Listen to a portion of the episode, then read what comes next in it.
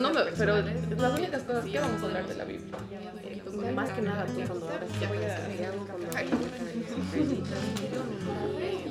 o sea, No, bebé, eso no. creo que es lo que tienes que darle otra leída para no decir algo que no es. O sea, Santiago voy a leer, para enterar lo que que dice. Lo de los ya, surcos ya, cerebrales no hemos visto en ingeniería, pero... eh, Y subrayadito encima, lo he subrayado, así que...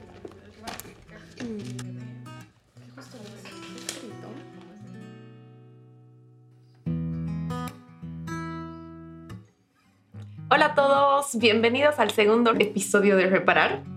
Este es un espacio para desacelerar, para mirar hacia adentro y transformar la forma que piensas, sientes y percibes todo. Hoy vamos a hablar del desierto, pero la parte 2. En el anterior episodio les hablamos de un lugar geográfico que fue clave para la historia de la humanidad. Hablamos de Dios llevando a los israelitas al desierto cuando los liberó de Egipto, sí, justo este lugar duro y desolado, y de cómo estas imágenes nos sirven para dar lenguaje y hacernos conscientes de procesos emocionales difíciles que atravesamos cuando las cosas se ponen duras y sin esperanza. También hemos hablado de las maneras en las cuales adormecemos el dolor o evadimos el dolor y cómo estas maneras nos esclavizan y si bien evitan que ingresemos a este desierto entre comillas, a la vez nos quitan la libertad de sentir y la plenitud de vivir. También eh, hicimos énfasis en atrevernos a sentir, que es ingresar a este desierto, que puede ser duro, pero justamente es ahí donde nos encontramos con Dios. Hoy día queremos contarles algo que nos llamó muchísimo la atención y eh, estuvimos investigando un poco acerca del proceso de toma de decisiones que pasan en nuestros cerebros. Eh, nuestros cerebros desarrollan circuitos basados en experiencias, en percepciones e información que tienen disponible. Y muchos de estos circuitos son generados como respuesta a situaciones riesgosas es decir, miedo, para sobrevivir. El problema en algunas situaciones es que estos circuitos quedan marcados como una respuesta automática. Entonces a veces nos encontramos respondiendo a la vida en un modo automático, sin siquiera pensar por qué estamos tomando esas decisiones o qué nos llevó a eso. Eh, y nuestras decisiones básicamente se dan en base a estos circuitos ya marcados. Eh, por ejemplo, tengo miedo a estar sola, tengo miedo a que me dejen y para no sentir ese dolor, huyo. Y puede que este miedo sea completamente irracional. Y este proceso de toma de decisiones y la formación de patrones cerebrales es clave para el tema del cual les hablaremos hoy. Así que queremos empezar con dos preguntas. ¿Cómo se camina a través de un desierto emocional? ¿Y cómo permanecemos en el lugar en el cual no podemos usar nuestras estrategias de evasión del dolor? Entonces sabemos que estamos en un lugar donde hay poco alimento, el clima es hostil y la soledad y el egotismo hacen su mejor esfuerzo para convencernos de que no saldremos de este lugar. Pero a la vez, el horizonte emocional y geográfico es tan amplio que le da espacio a todos los sentimientos, recuerdos y vivencias que antes negábamos y no tenían espacio en nuestro presente. Brit, te cuento que de niña uno de mis miedos más grandes era perderme en el desierto. Esto se dio en las vísperas de Aladino, por los noventas. Eh, me soñaba que estaba subida encima de la alfombra de Aladino y que de camino a la, a la cueva donde estaba el genio, la alfombra iba súper rápido y yo me caía. Entonces nunca llegaba a la cueva y Mm. tampoco podía volver a Ágrava, porque mientras iba caminando, cada vez que veía la imagen de una persona o pensaba que veía la, la cueva, era simplemente un espejismo. Y me desesperaba no poder confiar en mi sentido de la vista, en mi sentido del oído.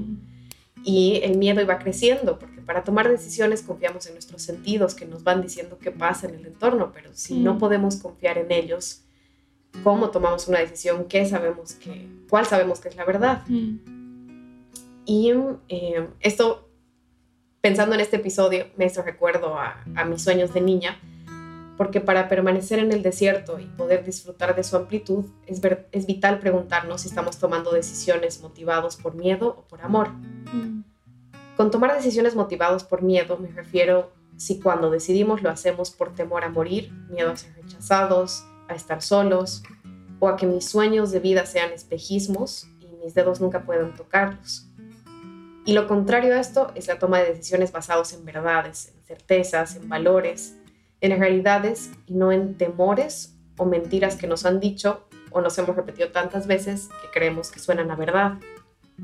Y en este proceso de pensar y darnos cuenta por qué tomamos las decisiones que tomamos, no queremos satanizar el miedo, mm. porque como estuvimos charlando esta semana, el miedo es una emoción y las emociones no son malas y buenas, sino son termómetros que nos indican eh, una condición de nuestro corazón, una reacción. Y el miedo puede ser súper bueno porque nos lleva a un estado ideal en el cual tengo una vista muy aguda, un oído súper fino. Entonces mi cuerpo está muy preparado para eh, sobrevivir, está alerta al miedo. Y eso nos lleva a hacernos una pregunta súper interesante, ¿Qué hace que el miedo sea un cuidado en este estado óptimo de analizar las circunstancias o que sea un atajo hacia lo que más tememos? Y claro, o sea, la cuestión es que generalmente estos circuitos de los que hablábamos al principio se han desarrollado para generar esta respuesta de huir o atacar, ¿no? Porque queríamos sobrevivir cuando vivíamos en cuevas, entonces era, bueno, viene un animal feroz, huyo o ataco, era el miedo que reaccionaba. en nuestros estilos de vida hoy, muchas de las situaciones que imaginamos o pensamos, la mayoría de ellas son hipotéticas, y, pero nuestro cuerpo tiene la misma reacción como si estuviera viviendo esa situación. Entonces, realmente en estas charlas acerca de cómo es estar en el desierto, hemos pensado que el miedo era un factor muy constante porque en el desierto hay dolor a la vista y obviamente como reacción natural queremos evitarlo y tenemos un miedo a sentirlo. Y esto me hace recuerdo justamente a la historia de la que hablábamos en el primer episodio, a los israelitas. Entonces habíamos hablado de cómo Dios le dijo a Moisés que libere a su pueblo y le dijo que vayan justamente al desierto, a pesar que era un lugar duro, iba a ser un espacio para encontrarse con ellos. Bueno, entonces los israelitas habían visto ya el poder de Dios, habían visto que Dios los rescataba, que eran suyos, que los protegía, que estaba con ellos. Habían visto las diez plagas de Dios hacia el pueblo egipcio para poder liberarlos y básicamente los había liberado de la potencia económica, política militar de ese tiempo. Entonces era del mayor poder humano. Dios los había liberado. Realmente habían visto a un Dios sobrenatural muy palpable en sus vidas. La cuestión es que los israelitas están en el desierto, están ya camino hacia la tierra prometida, que el camino va a ser largo al final, y el faraón cambia de parecer y dice, ¿qué onda? ¿Por qué los dejé ir? Hay que ir tras ellos. Y voy a leer una partecita de la Biblia que he dicho, wow, qué loco que, que hayan respondido así, pero a la vez cuán reflejada me veo en este episodio. Y dice así, mientras Faraón se acercaba a los israelitas, ellos levantaron la vista y se llenaron de pánico al ver que los perseguían. Y le dijeron a Moisés, ¿por qué nos trajiste a morir en el desierto? ¿Acaso no había suficientes tumbas en Egipto? ¿Qué nos has hecho? ¿Por qué nos obligaste a salir de Egipto? Te dijimos, déjanos seguir siendo esclavos. Es mejor ser esclavo en Egipto que un cadáver en el desierto. Y me parece tan fuerte porque realmente he tenido este sentimiento muchas veces en el desierto de, ¿por qué? O sea, ¿por qué estoy aquí? Pues no puedo volver a la esclavitud porque es lo conocido. Y justamente es el circuito que conoce nuestro cerebro para escapar del dolor. Entonces es una reacción sumamente humana. Pero después te preguntas, bueno, ellos ya habían visto el poder de Dios. ¿Por qué reaccionan de esta manera? Si habían visto algo totalmente sobrenatural, era claro que Dios no iba a poner de una manera sobrenatural 10 plagas para después dejarlos morir en el desierto. Era obvio que eso no iba a pasar. Eso era lo racional. A pesar que veías miles de egipcios persiguiéndote, lo racional era, ok, ¿cuál es la verdad? Este Dios todopoderoso me ha rescatado, no me va a dejar morir aquí, pero el miedo nos nubla la vista, nos nubla la visión y nos nubla un poco el juicio. Y eso es creo lo que nos pasa muchas veces. Y también esto de mis sentidos, o sea, los israelitas, sus sentidos estaban percibiendo que estaban en el desierto y les estaban mandando mensaje alerta. No hay provisiones de comida, alerta, eh, es un lugar inhóspito, en Egipto había, entonces es como una reacción humana, ¿no? Entonces ese sentido de alerta los estaba llevando como un atajo al lugar donde eran esclavos. Como buena amiga nerd tuya, yo también estuve leyendo un poco más acerca de, de Éxodo, comentarios bíblicos sobre números y eh, compartirles eh, que cuando Dios los estaba guiando a través del desierto como una nube de día y como una columna de fuego de noche, habían periodos de tiempo en el cual la nube se detenía en un mismo lugar durante cuatro años. Entonces eran cuatro años de espera, en el cual estaban geográficamente en un mismo punto. Me puedo imaginar que fue desesperante que la nube no se mueva y cada día despertarte con la expectativa de una respuesta, de un cambio de la tierra prometida, y la nube siendo algo sobrenatural aún seguía ahí.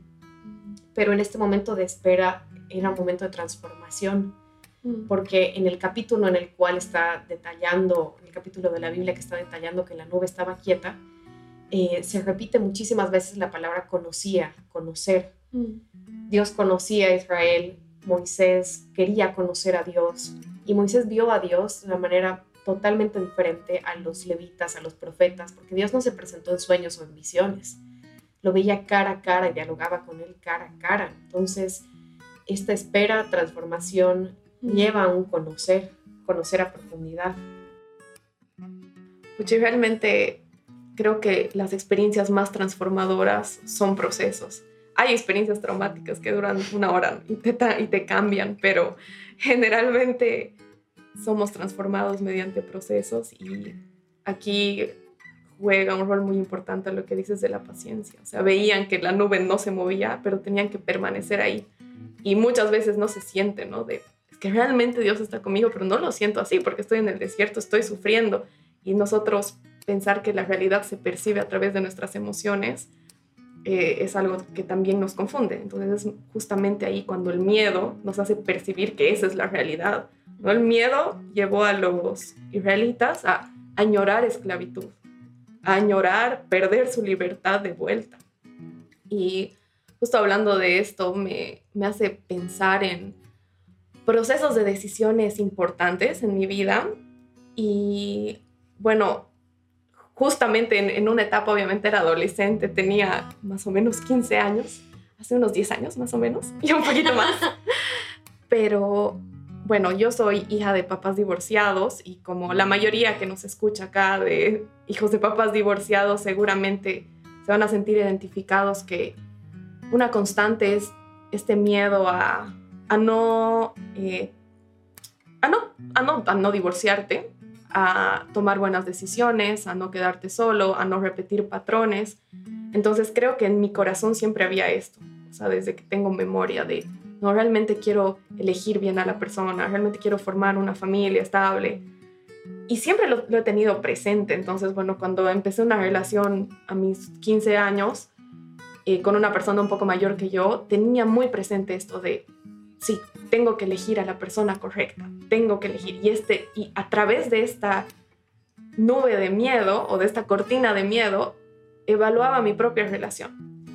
Y es un poco un poco contradictorio porque esta relación no era saludable y habían muchas cosas en la relación que me hacían daño. Infidelidades, falta de afirmación y, y muchas otras cosas donde realmente me han ocasionado muchas heridas y no estaba haciendo algo saludable ni algo positivo para mi vida, pero yo con ese miedo de elegir mal, estaba justamente haciendo lo que temía eligiendo algo que me hacía daño, porque tenía miedo a elegir algo que me haga daño. Entonces, no era lógico, pero dentro de mi proceso, evaluado a través del miedo, sonaba súper lógico para ese tiempo. Entonces, realmente después el poder frenar, tomar distancia y ver de lejos fue como, no, o sea, esta decisión fue completamente basada en miedo y fue opuesta a lo que realmente yo quería cuidar y me identifico contigo porque también me ha pasado eh, que el miedo haya sido un atajo hacia lo que más temo, en vez de ser, eh, tomar distancia y poder analizar. Yo, yo, también soy hija de papás divorciados y eh, las relaciones rotas han sido un patrón en mi vida. no, no solo en un aspecto romántico, sino familiares que no he visto durante muchos años, relaciones íntimas que han sido cortadas de raíz. Y esto me ha motivado a que eh, me voy de una relación antes de que me lastimen, a pesar de que añoro intimidad. Empujo al límite a, la persona que amo, a quienes amo, para ver si se quieren ir o se quieren quedar. Y si percibo que se pueden ir, me voy antes. Soy la primera en irme, soy la primera en lastimar. Y estoy movida por el miedo a tener relaciones rotas. Entonces, literalmente es un atajo. En vez de decidir por amor, tener la valentía de quedarme y el simple hecho de no empujar, no, no probar a las personas y jalarlas. O sea, jalar, jalar su paciencia, su resistencia. Mm. Claro, porque detrás de esto es como ese miedo, pero es que realmente me quieren. O sea, y es toda esta pregunta, justo lo que hablábamos al principio. Tengo miedo de estar sola porque me va a doler, pero huyo para no tener ese dolor. No tiene sentido, pero es una reacción movida por el miedo. Y creo que hay que estar conscientes eh, de que el miedo va a estar en nuestra vida. Pero el problema con el miedo es cuando nos nubla la vista, cuando está justo enfrente nuestro y no nos deja ver. Entonces, nuevamente tenemos que frenar y decir, ok, miedo, te reconozco, ya te conozco, te saco de frente de mi cara y te pongo a un lado. Te veo y continúo caminando, no miro la vida a través de ti. Y entender cómo funciona nuestra mente nos ayuda a reconocer estos momentos. No todo lo que nuestra mente nos dice es verdad, ni todo es un hecho. El proceso de toma de decisiones que les contamos nace del diseño de nuestro cerebro. Está diseñado para sobrevivir. Ese es nuestro instinto. Cuando vienen pensamientos que no entendemos, normalmente estamos tratando de procesar una situación. Y además de entender las situaciones, nuestra mente se prepara para protegernos de cualquier peligro que pueda detectar. Para protegernos del peligro, lo que hace es imaginar distintos escenarios y posibilidades de lo que podría pasar y también de lo que podría no pasar. Y es la forma que nuestra mente nos comunica también, ¿no? Dónde poner atención, dónde hay una herida, en qué necesitamos ayuda, no es todo malo. Y lo bueno es que si aprendemos nuevas formas de sentirnos seguros, con gusto, mediante un proceso consciente, nuestra mente las utiliza. Por ejemplo, hablarnos de inseguridades y nos muestra dónde necesitamos sanar.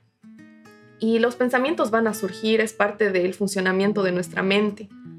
Pero, ¿qué tal si en vez de batallar con ellos o juzgarlos o hundirnos y patalear en ellos, simplemente los observamos Intentamos identificar de dónde vienen, respiramos y recordamos algunas verdades. Lo bueno es que nuestra mente aprende y en este aprendizaje se crean nuevos circuitos cerebrales y se están creando todo el tiempo. Y el rediseño de estos circuitos requiere un poco parar, como decíamos, observar nuestros pensamientos, prestarles atención, generar nuevas maneras de sentirnos seguros, lo que implica sanar relaciones, perdonar, que sí es un trabajo largo y duro, pero se puede y es un proceso bonito. Y la verdad es que este proceso de sanar relaciones, prestar atención y generar nuevos circuitos necesita que permanezcamos en el amor y no en el miedo, porque si no generamos todavía los mismos circuitos. Estas frases que escuchamos mil veces y repetimos mil veces y creo que cuando las escuchamos tanto pierden poder, la voy a decir porque creo que cuando le prestamos atención realmente son fuego entonces es la pregunta de cómo tomamos las decisiones desde el amor o cómo generamos nuevos circuitos desde el amor. Y la respuesta es permaneciendo en Dios, porque Él es el amor. Dios es el amor. Entonces, ¿cómo afrontamos mentiras que vienen del miedo? Recordando sus verdades, porque Él nos dijo, no temas, porque yo estoy contigo. Y esto me hace recordar otro tiempo difícil. Cuando Jesús murió y resucitó, sus seguidores empezaron a compartir las buenas nuevas el Evangelio. Y obviamente es algo tan real y poderoso y que cambia vidas que no podían contenerlo, tenían que compartirlo. Pero este mensaje movía cimientos de poder establecido, de poder religioso, político. Entonces, ellos eran perseguidos, encarcelados, asesinados. Era realmente un tiempo duro, era un desierto y obviamente tenían miedo. Pero las cartas escritas durante este tiempo nos cuentan y creo que nos guían un poco a cómo pasar estos procesos y nos recuerdan cómo permanecer y decidir en amor.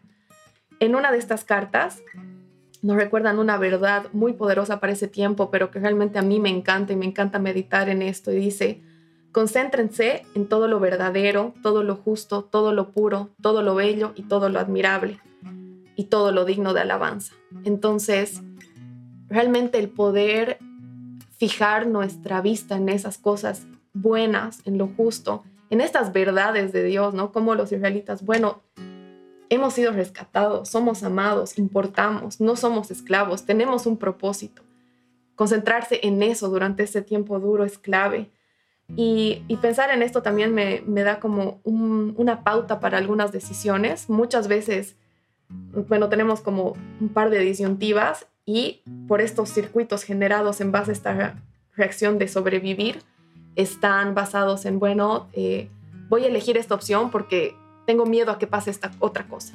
Y no digo que no sea muy bueno hacer un proceso de evaluación racional, de riesgos, de pros y contras. Es muy bueno. Pero también tener un poquito de esperanza y confiar en los planes de Dios para nuestras vidas, que son buenos, agradables y perfectos. Y decir, bueno, ¿y qué si realmente todo funcionara? ¿Qué decidiría si en ambos escenarios todo funcionara? ¿Qué es lo que realmente quiere mi corazón? ¿Cuál es realmente mi propósito? ¿Qué es lo que realmente Dios quiere para mi vida?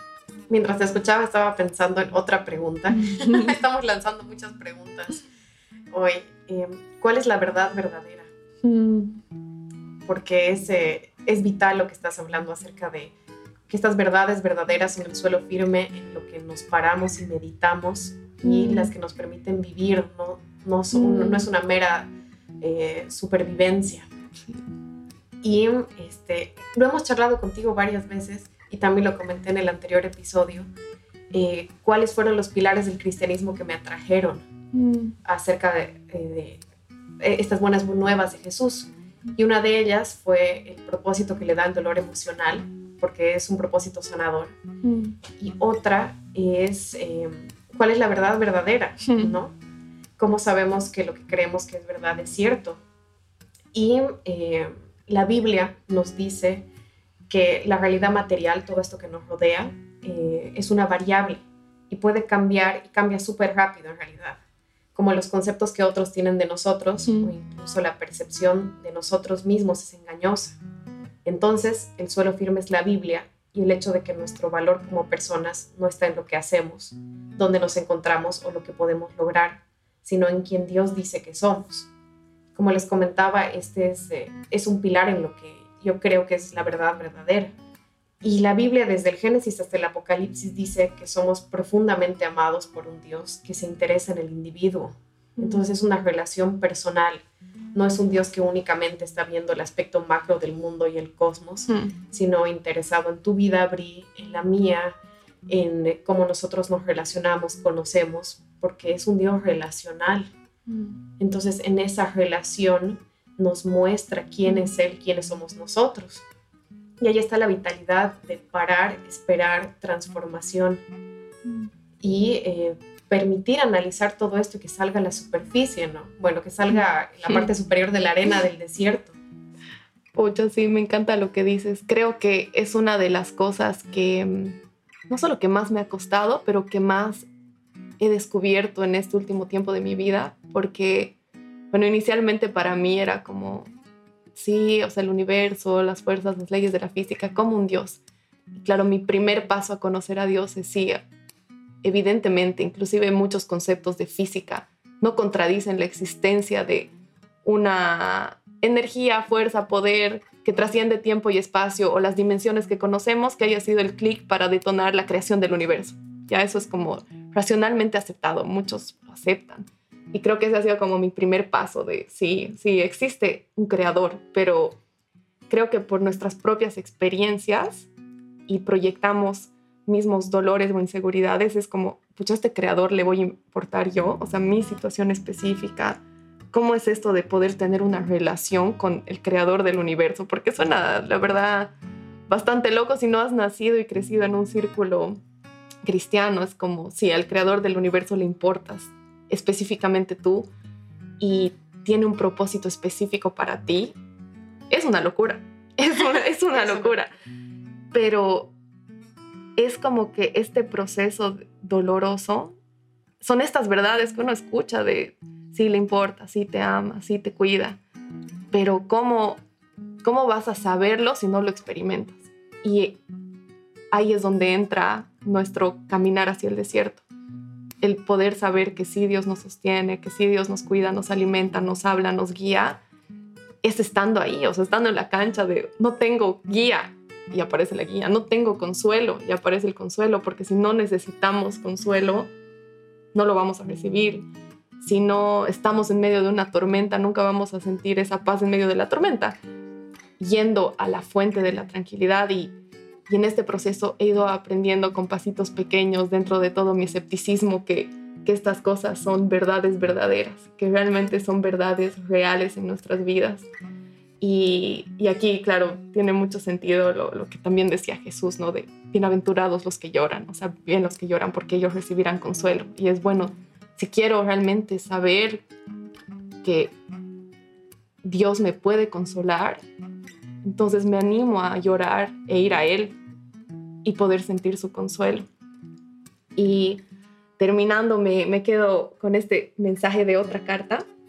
Bueno, como les decía, y justo Mati comentó, ¿no? Un poco, es un proceso. Entonces, el mensaje dice, se los voy a leer. Paciencia como el agricultor espera el precioso fruto de la tierra, esperando con paciencia hasta que reciba la lluvia temprana y la tardía. También ustedes afirmen sus corazones. Entonces, eh, vamos a entrar a este proceso. No, nadie promete ni vende la idea de que no va a doler o no va a ser difícil, pero afirmemos nuestros corazones que va a haber esperanza, vamos a ser transformados y hay un propósito para nuestras vidas y para las vidas de la gente que nos rodea. Así que los animamos a preguntarse, eh, ¿están tomando decisiones basadas en el miedo o en el amor? ¿Cuál es la verdad verdadera?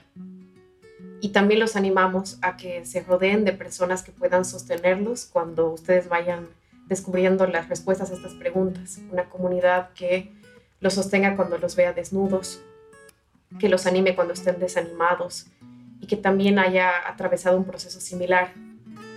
Y si sienten que no la tienen, pueden escribirnos y nosotras queremos ser esa comunidad que puede estar orando por ustedes en esta aventura de hacerse las preguntas.